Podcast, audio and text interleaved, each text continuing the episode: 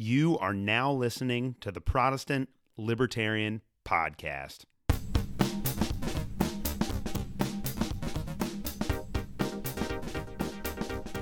All right, guys, welcome to the 10th episode of the Protestant Libertarian Podcast. We have made it to double digits. I know I released a little bit of an update for the show last week, and I know that you were also expecting that this was going to be a show about the structures of scientific revolution. I'm very excited about that show, but based on the recent developments surrounding abortion, I really wanted to make sure that I could include an episode about that. And so I have to give a shout out to the two people that kind of motivated me to do that. I was talking to my very good friend Matt, who is a listener of this show.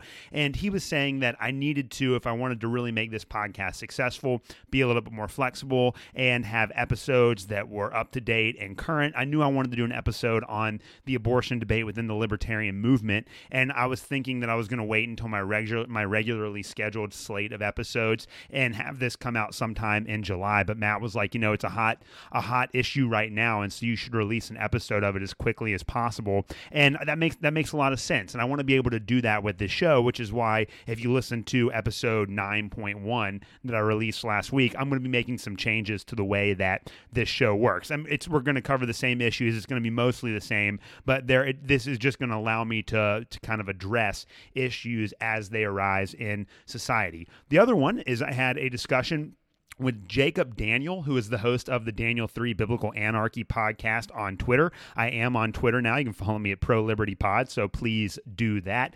Um, but I, I, I, put a post on Twitter uh, up after the Dobbs decision a few weeks ago, essentially saying that I feel like libertarians could all agree that the abortion issue was complicated. And uh, Jacob Daniel kind of pushed back and said, well, abortion is murder. And I, uh, I, I, told him, you know, that I just struggle with kind of the legality of everything. And, and we had a very great great conversation about that. I would highly recommend checking out his podcast because he's got some really good stuff on there, and he's been doing it for a few years. So it's just a great, uh, great podcast altogether.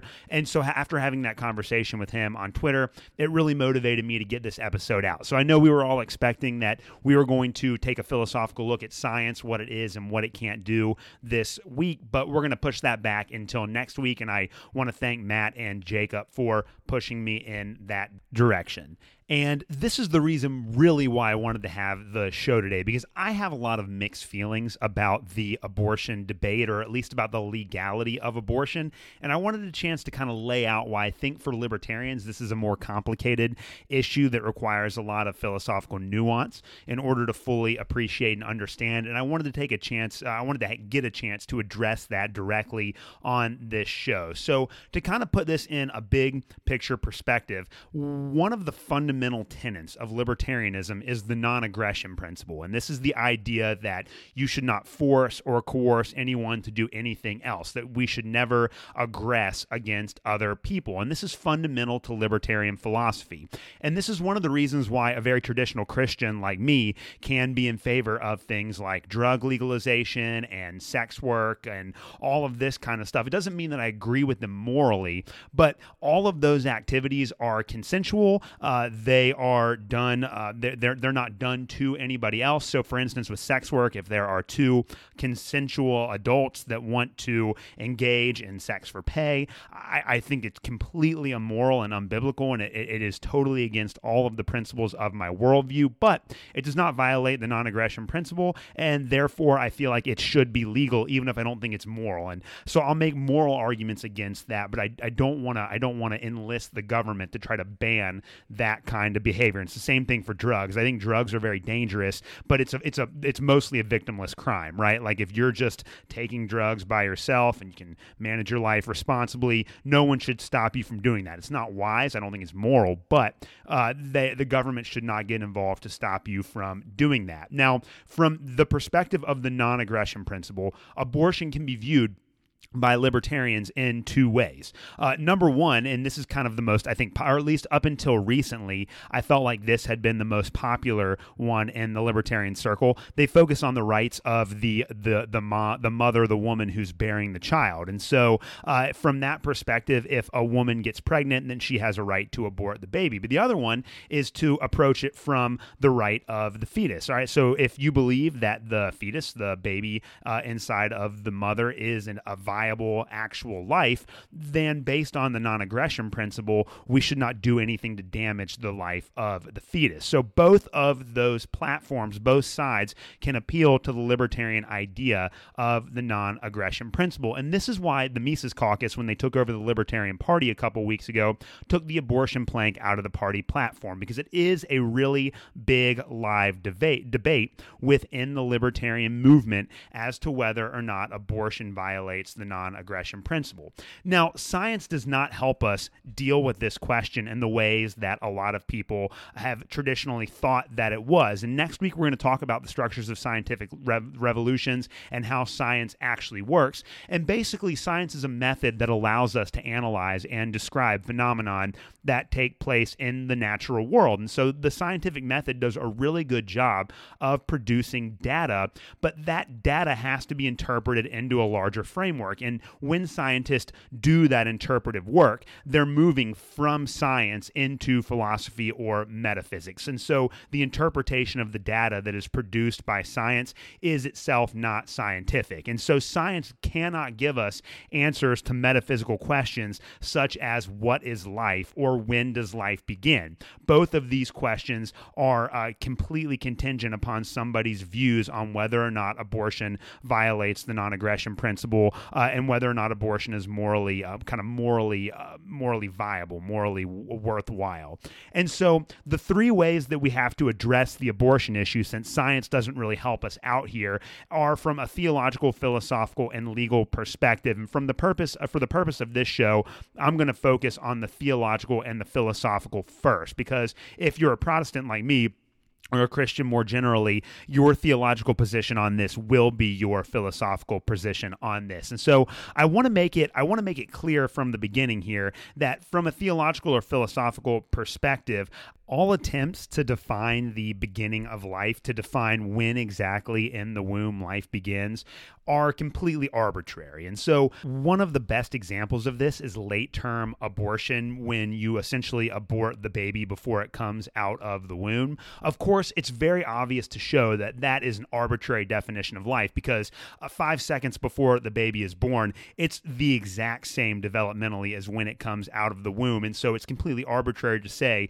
that the life is viable once it's left the once it's left the mother when 5 seconds before the baby was developmentally exactly the same. And if you push this logic backwards, some people will say that when the baby begins to have a heartbeat that this is when life begins, but again, the the first heartbeat happens in a moment in time and so you can't tell me that like 1 second before the first heartbeat of the fetus in the womb, the the the baby wasn't alive. And then once it has its first heartbeat, all of a sudden everything changes from a value perspective. Some people have said when the baby starts moving, but again, the problem with that is that the second before the baby makes its first move, it's somehow not a viable life, but then the second that it makes its first move, it is. Like all of these are completely arbitrary. And so, from my perspective, if you're going to use that logic, you have to take it all the way back to conception. So I really do believe that life begins at conception when the the seed fertilizes the egg. Um, and the Bible doesn't give any clear teaching on the issue of abortion. So from a Protestant perspective, we will talk about the early church at the end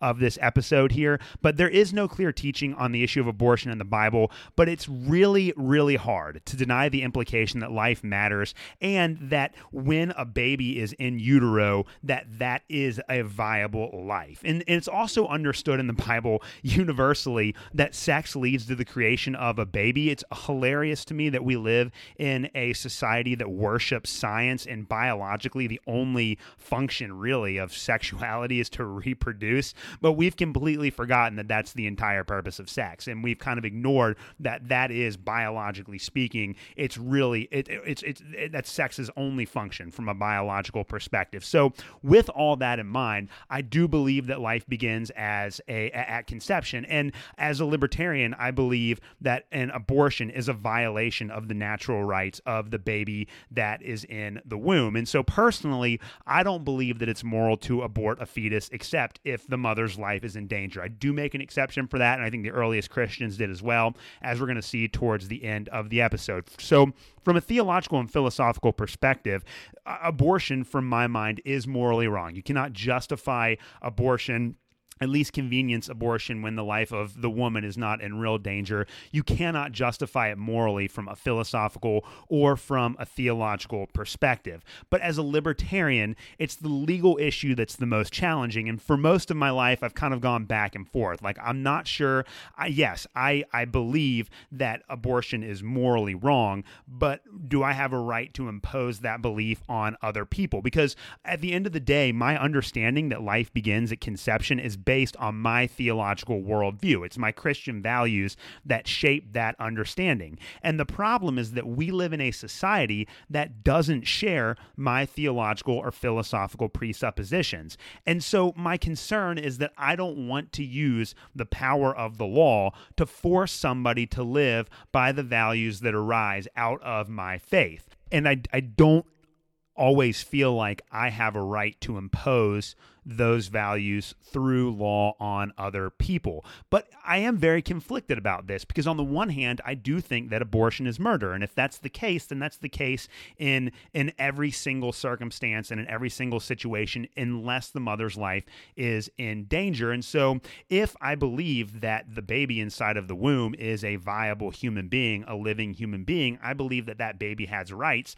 And eh, as a Lockean, as a minarchist, I believe that the government's only responsibility to protect our natural rights. Therefore, the government should make abortion illegal. But again, I acknowledge that that conception of uh, the baby being a viable life within the womb is based on my philosophy and based on my theology. So it's a, it's a it's a manifestation of my worldview. And so when I want to make that illegal for other people, I'm essentially enforcing my values and my beliefs. I'm essentially telling other people that they have to live by those precepts. And so that's a really really difficult position to be in. And as a libertarian, I've gone back and forth as to whether or not I think abortion ought to be legal and I fight against it uh, verbally. I try to convince people that abortion is not the right course of action, or whether the government has a right to step in and tell people that they can't have an abortion. So, this brings us to the recent Supreme Court Dobbs decision, which essentially overturns the 1973 Supreme Court decision of Roe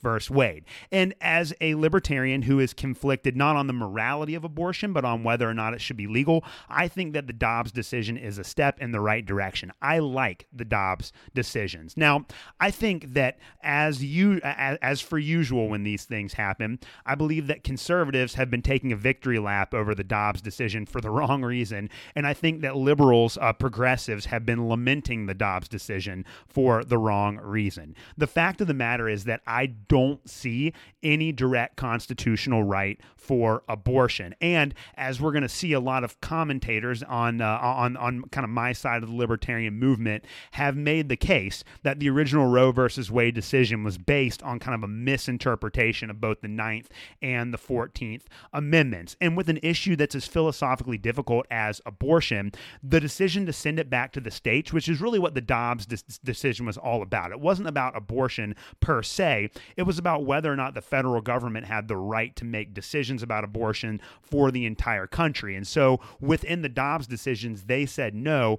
and they sent it back to the states states. I think that this is the right step to take in this respect. And on an interpretive note, I am uh, I am a constitutional originalist because uh, and, and, constitutional originalism is when you try to understand the Constitution in its original historical context. You don't view it as a living document whose me or the, the meaning of which changes over time. You try to understand the world in which the Constitution was written and again the intention of the people that were writing the Constitution. What were they trying to say when they wrote it? And I do, I, I, have this exact same approach to the Bible. So the reason why I am a constitutional originalist is because, as I said on episode six or seven of this show, when we talked about the rules for interpreting the Bible, I believe that the Bible has to be understood in its historical context as well. And one of the really unfortunate things about the world in which we live today is that we treat the Bible and the Constitution differently than any other historical source. Like the interpretive methods that a lot of people use to to understand the Bible and to understand the Constitution are radically different than historical methods they would use for any other historical source. And one of the things that I want to say as a historian with a degree in biblical studies, I want to say that we need to treat all of these as historical documents. We need to treat these like we would treat any other historical document and interpret them likewise. And so um, I, I think that this is a really extreme interpretive issue. I'm also a hardcore Federalist, and I think most libertarians are like that as well.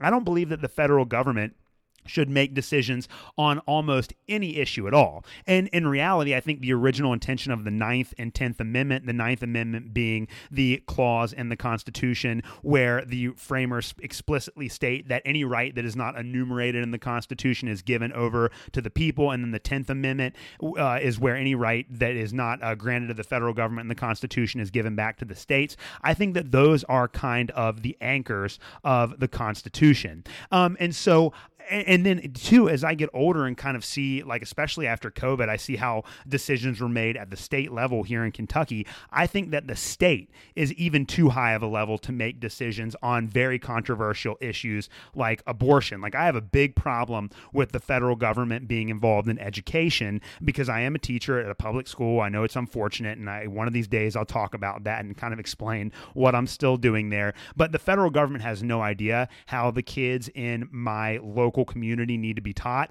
And then I figured out during COVID that the state really has no idea as well. And so I think a lot of these decisions about issues like this need to be made at the local level. People also forget, too, that the Ninth and Tenth Amendment are designed to be a check on government power. So we know that Thomas Jefferson and the writers of the Constitution were influenced by um, the Enlightenment philosopher Montesquieu, and Montesquieu very famously came up with the idea of separation of powers. He proposed that a government should not allow power to be centralized in the hands of one person or one group of people. And so Montesquieu said that a government, if it was going to function correctly and uh, and distribute power in a more helpful way, should be divided into an executive, a judicial, and a legislative branch. And that's the way that our federal government is set up. But then the writers of the Constitution divided power even further. And so the Ninth and Tenth Amendment are designed to even go past the separation of powers that Montesquieu proposed in the 18th century to devolve power to the state and, more importantly,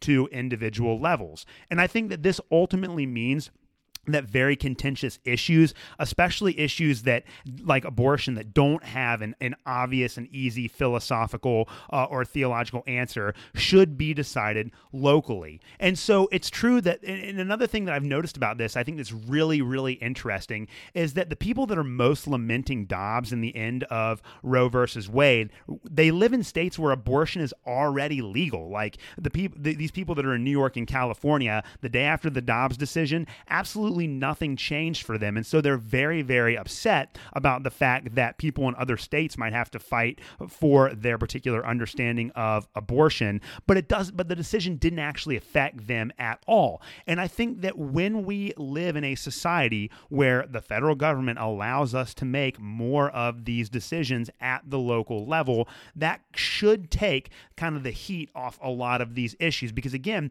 if you really want, uh, if you really want uh, to give women women the right to have an abortion in your state, then you should fight that out at the local level. And if there's a state like you know Alabama or wherever where the majority of the people don't agree in abortion, they have a right to fight to ban it in their state as well. And again, with super contentious issues such as abortion, issues that are very complicated, that have a lot of different uh, that have a lot of different kind of um, uh, parts or sides to them. The best way to decide these issues is at the local level. And this is what the conservatives are missing too, because at the end of the day, you know, the conservatives talk a big game about how they don't like the federal government and they want to lower taxes and they want to decrease the power of the federal government. But most of the conservatives that are taking a victory lap over Dobbs are happy that, uh, are, they would be totally happy with the federal government imposing a blanket ban on abortion throughout the entire country. And I think that's also the wrong perspective to have on this as well. And so, in my mind, as a libertarian,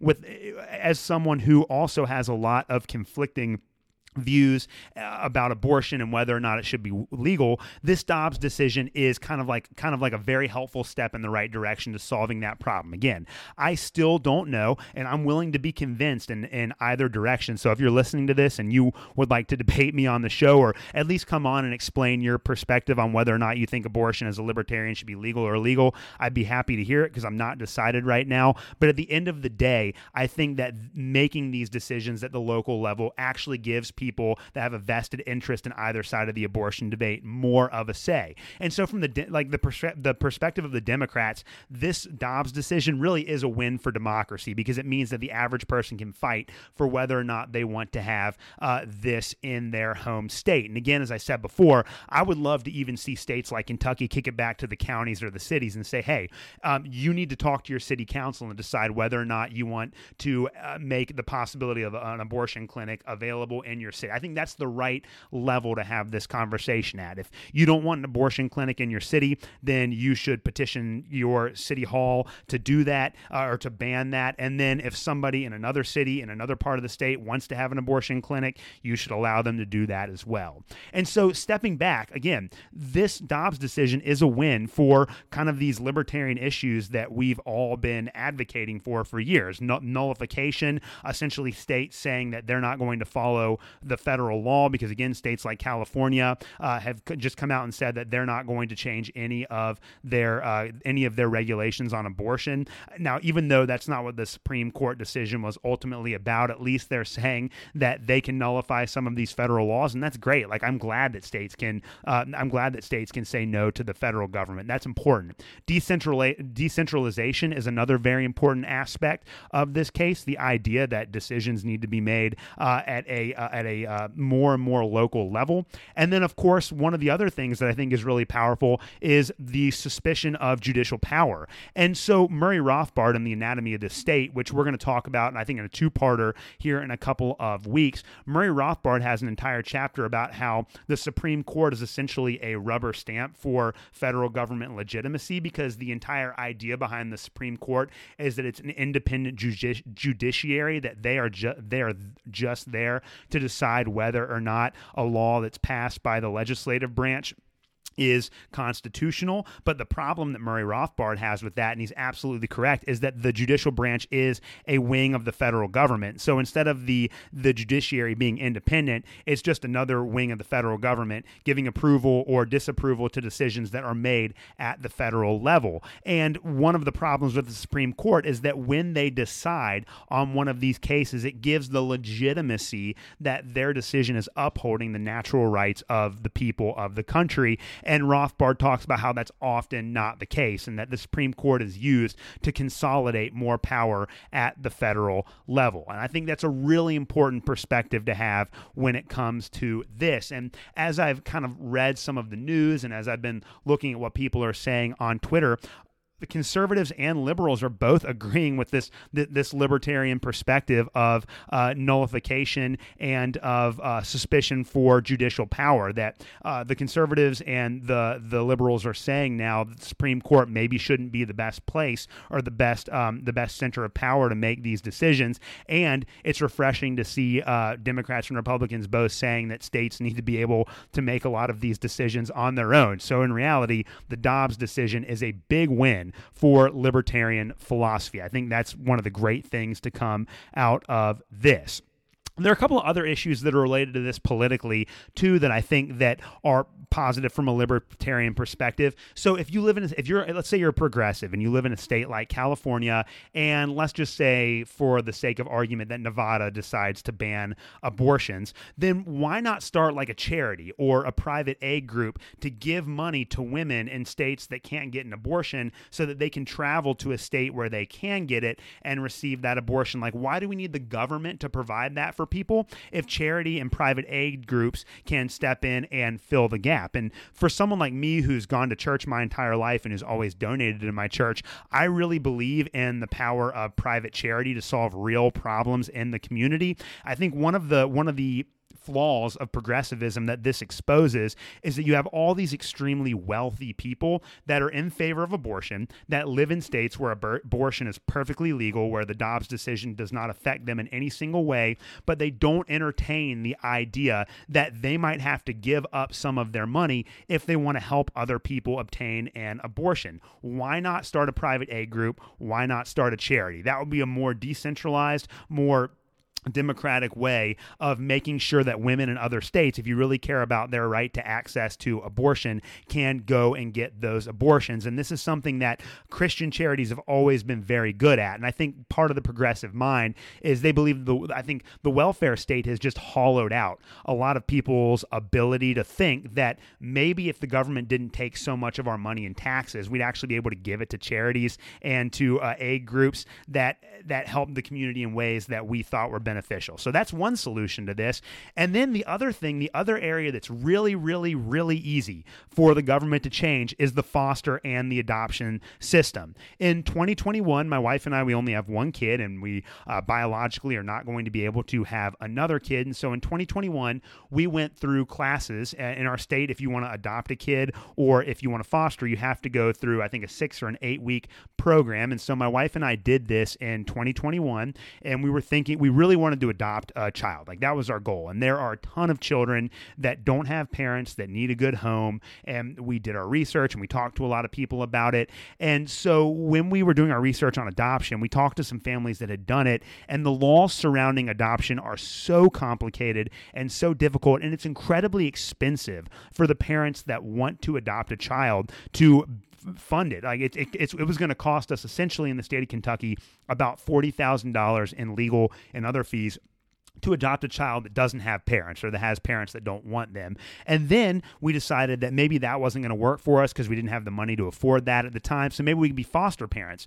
But the foster system is so complicated and so convoluted that we just realized that it wasn't going to work for our family at the time. And so this is one of those issues that should get a ton of bipartisan support. Why is it so difficult for parents that want to adopt a child or that want to foster children that live in unstable homes? Homes. Why is it so difficult for them to get their hands on them? And this is all government regulation. Like from top to bottom, the government controls the adoption system. They're the ones that require the legal fees and all of these other things that we could make changes to those issues like now.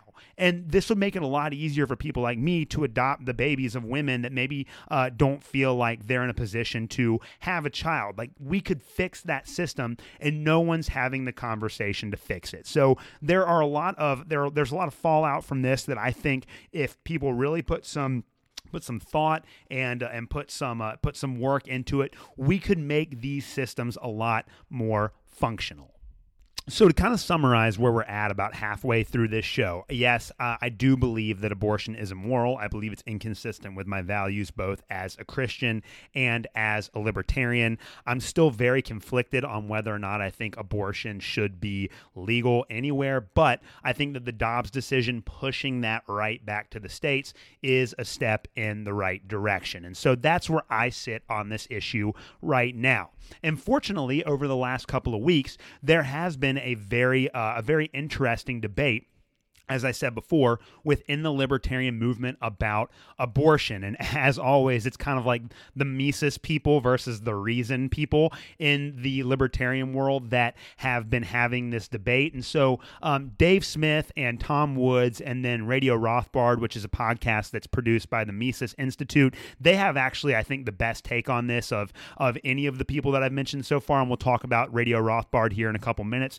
But it's the kind of the Smith Woods wing, the Mises wing wing of the Libertarian Party that is against abortion, that they believe that life begins at conception, and they think that the government has a, right to ban abortions to protect the life of the unborn child in the, the womb. And then there's the reason wing of the Libertarian Party that's pro abortion, that believes that women have a right to get abortion, and that were critical of the Dobbs decision because they believe that the federal government was stepping in and taking away a right that had been granted to them in Roe versus Wade. Now, the presentation of both both sides is like a classic example of groups that have different preconceptions about when life begins. And so, uh, Dave Smith and Tom Woods on the episodes that they had on their podcast about uh, the Dobbs decision both see life as beginning at conception, and the reason side doesn't go that far. And and again, it's very interesting listening to the Reason Roundtable, and I'm gonna I'm gonna post a link to it there. They had one of their writers, Damon Root,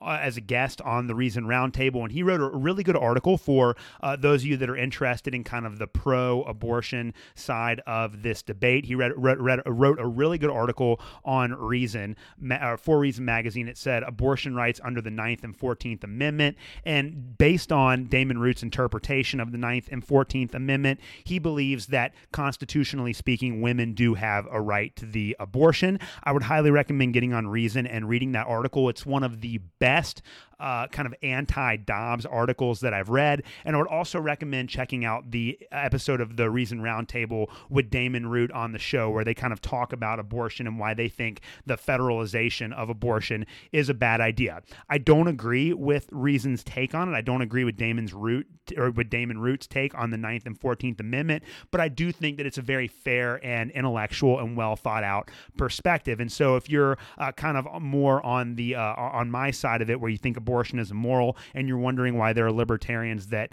uh, are against the Dobbs decision, go and listen to that episode of the Reason Roundtable and read that article on Reason Magazine. Uh, and but then for those of you guys that are like me, you need to listen to Dave Smith's episode of Part of the Problem and Tom Woods' episode of the Tom Woods Show where they talk about it. Now, Radio Rothbard is a weekly podcast that's put out by the Mises Institute in Auburn, Alabama. Fantastic. All of their all of their podcasts are great. All of the articles that they publish for that site are great, and they just have an incredible collection of kind of Austrian economic history, philosophy, all of that kind of stuff on their site. And on the episode that they had on Radio Rothbard, which again I'm going to put a link in that in the show notes here, they they absolutely nail the issue because they realize and they spend a lot of time talking on their podcast about how the Dobbs decision was ultimately about decentralization. And they have a discussion about kind of the legality of abortion without getting into the ethics of it. And so Tho Bishop is like the, the he's a really intelligent guy and he's the host of Radio Rothbard. And I love that they're able to talk about it from a strictly legal, philosophical perspective without getting into kind of like emotional, uh, an emotionally driven argument about, you know, whether or not abortion is about the rights of women or babies or any of that thing. No. On that episode of Radio Rothbard, they just talk about it from a legal perspective and they talk about how in reality this is a huge win for decentralization and maybe even nullifications. Perfect. Uh, Ryan McMaken, I think, is the other Mises Institute scholar who is on that episode of Radio Rothbard. And he has an excellent article at Mises.org. And that article is titled To Avoid Civil War Learn to Tolerate Different Laws in Different States. And in uh, the opening section, he's got a paragraph. And I want to I want to read this paragraph to you because I think it, it, it absolutely nails why this Dobbs decision is so good from a libertarian perspective. And so he says this, and this is, uh, again, Ryan McMaken writing over uh, at the Mises Wire, uh, Mises.org. He says, Moreover, decentralizing abortion policy in this way, the way that the Dobbs decision did, actually works to diffuse national conflict. This is becoming even more important as cultural divides in the United States are clearly accelerating and become more entrenched. Rather than fight with increasing alarm and aggression over who controls the federal government, government and thus who imposes the winner's preferences on everybody else, people in different states will have more choices in choosing whether to live under pro abortion or anti abortion regimes. In other words, decentralization forces policymakers to behave as they should in a confederation of states. They must tolerate people doing things differently across state lines. This will be essential in avoiding disaster, and laissez faire liberals, i.e., classical liberals, have long supported decentralization as a key in avoiding dangerous political conflicts. Ludwig von Mises, for example, supported decentralization because, as he put it, it is the only feasible and effective way of preventing revolutions and civil wars. Great perspective on this. I'm going to put a link both to that article and the episode of Radio Rothbard. If you kind of want to get a, a, good libertarian take on this issue, definitely check out, uh, definitely check that out um, because it's going to really help you have another perspective. Uh, John Stossel over at Reason has a debate between Kerry Baldwin. Kerry Baldwin, I, have listened to a lot of her stuff recently. She's a part of the Christian Libertarian Institute, and she is uh, pro life. And she's debating with another libertarian, Avens O'Brien, who is pro choice. And uh, John Stossel has them both on to kind of have a video debate. So you can watch that over at Reason. It's really, really good. And I'm going to put a link to that in the show notes here. So again, it just goes to show you that there are lots and lots of different perspectives that libertarians can have on abortion. And all of these are based in part on the non aggression principle. And they're all based on kind of these big philosophical uh, and legal ideas. And so, again, to kind of wrap up the uh, the the first or the, I guess the the first and second third of this episode here, we got one more one more thing I want to talk about before we wrap up for the day here. To kind of wrap this up again, it is possible within libertarianism to have a debate about these issues. The two points that I want to make is that you cannot settle the abortion debate with science because science does not allow us to answer metaphysical questions. And a person's approach to abortion is always going to be based on their biases and their presuppositions. It's going to be based on their worldview. And there's no way to get around that. There's no way to have an objective conversation about abortion. We just cannot do it. Everyone is shaped by their worldview.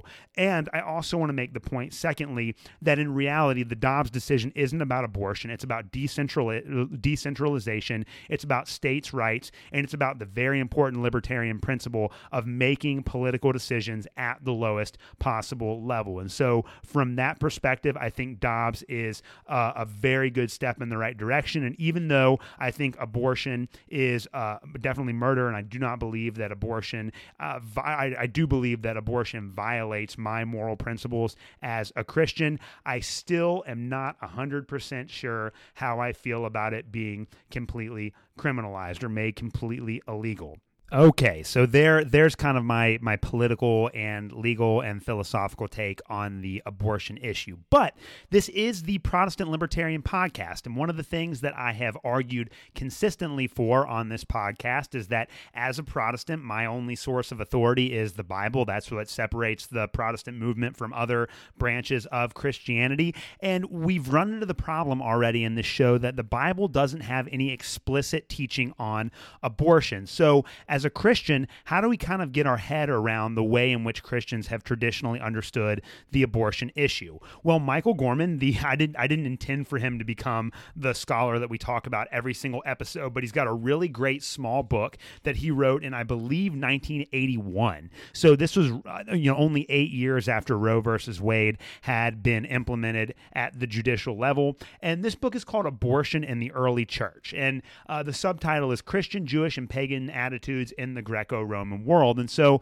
he tries to locate the beliefs of the earliest Christians within the context of the Greco Roman world. And he has this really great um, contextual, kind of historical understanding of the way in which the ancients would have understood abortion. And it turns out that abortion was just as common uh, and uh, there were just as many reasons and methods for obtaining an abortion as there are today. And so as we get into the final section of the show here, I want to go over a couple of the arguments that, um, not arguments, but I want to go over some of the historical evidence that Michael Gorman presents in this book. And so I'm going to read a couple sections here. So the, the, the, book opens with a chapter on the motives and the methods of abortion. So why was it that people in the ancient world got an abortion and how did they go about getting an abortion? And so he has a great paragraph on the motives here, and they're not that much different than the reason why people get abortions today. So here's what Michael Gorman says.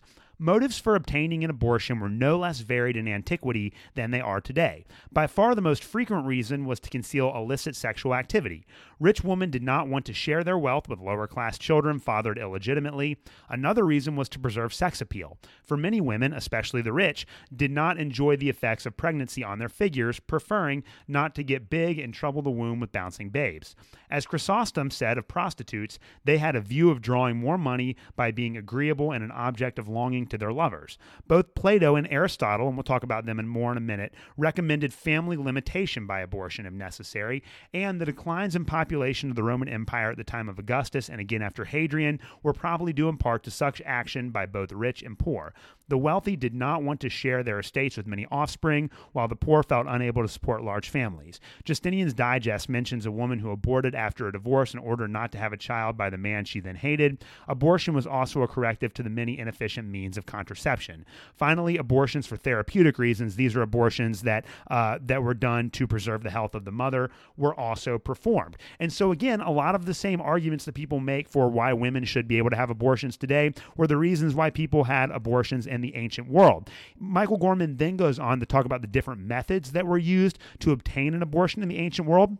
And it was a combination of kind of chemical concoctions, which were extremely dangerous to the life of the mother because, again, they did not have modern medicine back then. And so it was often these very toxic combinations of chemicals that women would drink. And oftentimes women would die during the abortive process because of those. So that was kind of the chemical method of aborting a baby. And then you also had the physical methods as too. A doctor, uh, as the, before the baby was born, could uh, go inside the womb of a woman and kind of cut up the baby and pull it out. That was very dangerous, could lead lead to infection and all kinds of things. But then also, pregnant women uh, would tie like a, a, a band around their waist really tight in hopes of kind of suffocating or strangling the baby in the womb. Uh, some women would have others hit them in the womb. So, again, in the ancient world, they had methods of abortion, and a lot of these methods of abortion were commonly practiced. And then, added to that, Michael Gorman doesn't talk about it much in this book, but there was a very common practice of exposure where the woman would have the baby, but if the baby had some sort of deformity or defect, or if the baby was a gender that the parents didn't want, or if the baby was seen as a burden to the family, they would expose or leave the baby out in the wilderness to either be uh, to either be taken by other people or to be eaten by animals or to die of starvation or of natural causes. So there were lots and lots of ways in the ancient world for people to obtain an abortion and a lot of methods to do so. And those don't, even though from a clinical and safety perspective, it's much easier and much safer to obtain an abortion today. Um, you know, at, at, base, the motives and the methods for abortion were not not a lot different than the ones today. And so, I want to read another section here, though. As we said before, both Plato and Aristotle, both these Greek philosophers, supported abortion. So, Michael Gorman has a section on this that I think is really inter- interesting from a libertarian perspective. So, Michael Gorman asks, why did both Plato and Aristotle support abortion? It is highly unlikely that either philosopher condoned abortion generally or for personal convenience. And here's where it gets interesting. Gorman says, rather, uh, Plato and Aristotle each held a utilitarian view of the individual, born or unborn, seeing that individual as existing for the state. No rights granted to the individual were absolute. All rights, even the right to life, were subordinate to the welfare of the state or the family, the religion, or the race, and had to be sacrificed if the best interest of the states demanded it. Because territory was limited, one major concern of Greek city states was the problem of overpopulation and consequent poverty and weakness. This concern at least partially explains the philosopher's application of their utilitarian and subordinate view of the individual to the newborn or unborn, issuing admonitions to expose or abort those that might be useless or damaging to the state. I think it's really interesting from a libertarian perspective that the early arguments in favor of abortion were that abortion benefited the state, that the lives of individual people didn't matter. What mattered was the state. And if abortions needed to be obtained to further the ends of the state, then that should be valued as completely legitimate. And as libertarians, regardless of where you're at on this issue, the idea that these Greek philosophers supported abortion as a means to strengthening the state should at least give us uh, some some thought to pause and maybe reflect on the way that we think about abortion. Now, Michael Gorman is going to go on to talk about abortion in the Greco-Roman world uh, during the height of the Roman Empire. Michael Gorman says that uh, that abortion is incredibly common and that there were various views on abortion. There were a lot of people uh, for various reasons within the Roman world that thought abortion was completely legitimate. They made statist arguments for abortion as well. Um, but there were several groups, especially the Stoic philosophers, and there there's a large overlap between kind of Stoic ideas and early Christian ideas, and I think that has a lot to do with the fact that the Apostle Paul was probably taught some Stoic philosophy in his childhood home of Tarsus. Um, but the Stoics condemned abortion as contrary to nature. But regardless of where you were at in the Roman world, there was no real concern for the fetus. So the the main issues were about the state, about the family and about the strength of society. And so people that were pro abortion in the Roman world would say that abortion could benefit the state, it could benefit the family, it could benefit society. And people like the Stoics that were against abortion made the same issue just in the opposite direction that we shouldn't abort babies because that goes against nature and could harm the state, harm the family, harm the society. Now, the Jewish literature of antiquity, and Michael Gorman has a chapter where he summarizes what the what, what the Jews think about this in antiquity. They completely reject abortion. But there were many Jewish thinkers that gave a concession for therapeutic purposes. So in other words, if you have a mother who uh, whose life is threatened by the fetus, fetus, uh, then in that instance, an abortion was acceptable because, from the Jewish perspective, the standard Jewish perspective, the mother was more important than the fetus in that instant. The mother had to run the household, the mother had a very important role to play. And so, if the mother's life was in danger, then the Jewish perspective on this gave the kind of a therapeutic option for abortion. And unlike in the Greco Roman world, in the Jewish world, there was an attempt to respect the life of the unborn. And so, Jewish thinkers are going to talk about the degree to which um, the, the degree to which fetuses, babies within the womb, deserve the same kind of status as uh, children and as adults, but they at least gave respect to that. They would have considered uh, that the fetus inside of the womb was an actual life created by God. And a lot of the conversation within Jewish communities in the ancient world had to do with, of course, ritual purity, uh, issues of the law. If a woman gets an abortion, where does does she stand vis-a-vis the law? What happens to a baby who is born too early? Uh, ritual impurity and things like that. So issues that Jewish law generally covers were the kinds of issues that were brought into the conversation about abortion. Although there is a complete and total rejection of any sort of convenience abortion within Judaism, even though there were plenty of uh, even though there were plenty of Jews that thought that therapeutic abortion, abortions to save the life of a mother, were within the scope of of the law. Now, Michael Gorman talks about how various Jewish groups have kind of different ways of interpreting the Jewish law in terms of punishing women that conduct an abortion. And so there are some Jews that are very lenient. If a woman gets an abortion, it's more like a slap on the wrist, uh, and and uh, there's some sort of ritual cleansing that goes along with that. To other Jews that thought that women that received an abortion should be kicked out of the community or maybe even killed. The agreement there was that it was wrong, and it was really more of a debate as to the extent to which abortion should be punished within the Jewish community. Now, the early Christians are going to be very influenced by the Jews in their understanding of abortions. And so before the time of Constantine, Michael Gorman says this about the first three Christian centuries. So it says, writers of the first three Christian centuries laid the theological and literary foundation for all subsequent early Christian writing on abortion. We will see that three important themes emerged during these centuries. And so these are the themes that come out of the writings of the early church fathers. And these three themes are number one, that the fetus is the creation of God all the way up into conception. Number two, that abortion abortion is considered murder by the earliest Christian. And number three, that the judgment of God falls on those that are guilty of abortion. And so these are the three ideas that emerge out of the earliest church. And there's almost no evidence that before the Edict of Milan in 313, when Constantine makes Christianity a legal religion within the Roman Empire, there's no evidence that there was anyone within the Christian community that supported abortion. Now, Michael Gorman is going to go on to talk about Christianity and their views on abortion after the Edict of Milan, after 313. And obviously, as it's easier for more and more people to become Christians after the Edict of Milan, there were more and more Christians that practiced abortion. But the Christian intellectual community continues to universally condemn it. So there are no, just, just like in the Jewish world of antiquity, the uh, Greco Roman world of late antiquity, and then kind of the early Middle Ages, there are no Christian authors that condone abortion abortion outside of therapeutic purposes. There are Christian authors that believe, just like the Jews, that a woman has the right to get an abortion if her life is legitimately threatened, uh, but it is universally condemned. And the discussion after the Edict of Milan turns not to whether or not abortion should be legitimate, but to uh, but but it turns to whether or not uh, how much grace and forgiveness the church should give to women that receive an abortion, that take an abortion. And so it's a very interesting argument that's being made in the earliest church there. But Michael Gorman's main point in this book is that unanimously in the early uh, or in the in the Jewish world of late antiquity and in the early Christian movement, abortion was always considered illegitimate. Now, Michael Gorman's going to make the case in this book too that if you read kind of the later uh, thinkers, uh, the later Christian thinkers of antiquity, they're all going to kind of err on the side of grace. That yes, when women get an abortion, it's a sin, but the church has a right to come alongside them. They might have to do penance or offer some sort of sacrifice to the church, but ultimately, grace and mercy should be extended to women that get abortions. And I think that that's a very, very good position to take.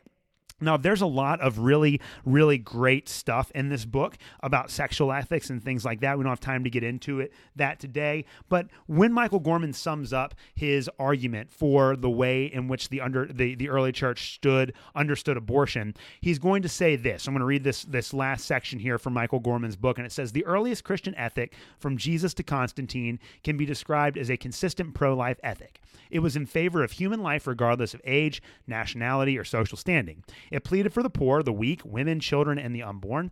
This pro life ethic discarded hate in favor of love, war in favor of peace, oppression in favor of justice, bloodshed in favor of life. The Christians' response to abortion was one important aspect of this consistent pro life ethic. Rooted in Jewish love for life and hatred of bloodshed, it developed a specific Christian character as part of early Christian holistic discipleship. To follow Jesus was to forsake bloodshed. And this is one of the points that Michael Gorman makes really, really well in this book. Is he talks about how a lot of people on either side of the abortion debate are extremely hypocritical. For Michael Gorman, the early church had this nonviolent ethic. They were committed to the belief that Christians should not harm other people, and they viewed abortion as a violation of that principle that a, a, an abortion harmed the fetus that was within the mother, and therefore Christians that were committed to nonviolence should also be committed to being against abortion because abortion was an act of violence. But he talks about how a lot of people today that consider themselves pro life, that don't believe that abortion should be legal, are quite happy with things like government, like state sponsored execution, the death penalty. They're quite happy with warfare, with nuclear weapons, and things like that. And so he talks about how it's hypocritical for people to be pro life, but then also to be in favor of violence being inflicted on other people people in other areas of society. And he also talks about how pro-choice people believe that they should have uh, that these that there are a lot of pro-choice people that believe that women should have a right to an abortion, but they don't want to give other people choices and other issues as well. And so what Michael Gorman says is that he asks his audience to be consistent, that your views on abortion should be consistent with all of your other values. And so to wrap this all up, if, as libertarians, we are committed to the non aggression principle, then our views on abortion need to be filtered through that principle as well. So it's a very good way to tie this book up. Again, this book is called Abortion and the Early Church. I think you can get it on Amazon for just a couple of bucks. It is old, but it's a very good crash course to kind of the ancient understanding of abortion and then how Jews and Christians in antiquity understood it. Speaking of consistency, though, it wouldn't be right of me to end an episode where we talk about a book that deals with political issues from a Christian perspective without pointing out the economic inconsistencies in Michael Gorman's thinking. And again, I've said it on this show many times. Michael Gorman is one of my all time absolute favorite New Testament scholars. We're going to have an episode on his massively important book called Cruciformity here in a couple of months. I'm working on that right now. And so I don't want to always make it seem as if I'm, I'm being hard on Michael Michael Gorman. But uh, again, Michael Gorman is very anti-imperial, and all of his and he's been consistently against state-sponsored violence and against empire since the beginning of his career. And so, in this section in Abortion in the Early Church, where he's talking about how people need to be consistent in their principles, um, again, he locates abortion within the early church's wider understanding that they had a responsibility to be committed to nonviolence. And so he quotes an early Christian writer, uh, writer named Lactantius, who wrote in the late third century and wound up being an advisor for Constantine. And Lactantius discusses uh, Lactantius has a passage in one of his works where he discusses the problems with Roman nationalism. And he talks about why it's inconsistent from a Christian perspective to kind of be a Roman nationalist. And this is uh, this is Lactantius's quote that Michael Gorman that Michael Gorman includes in this book. And he says this comes from Lactantius. And again, this is about why Christians should no longer pledge complete allegiance to the Roman Empire.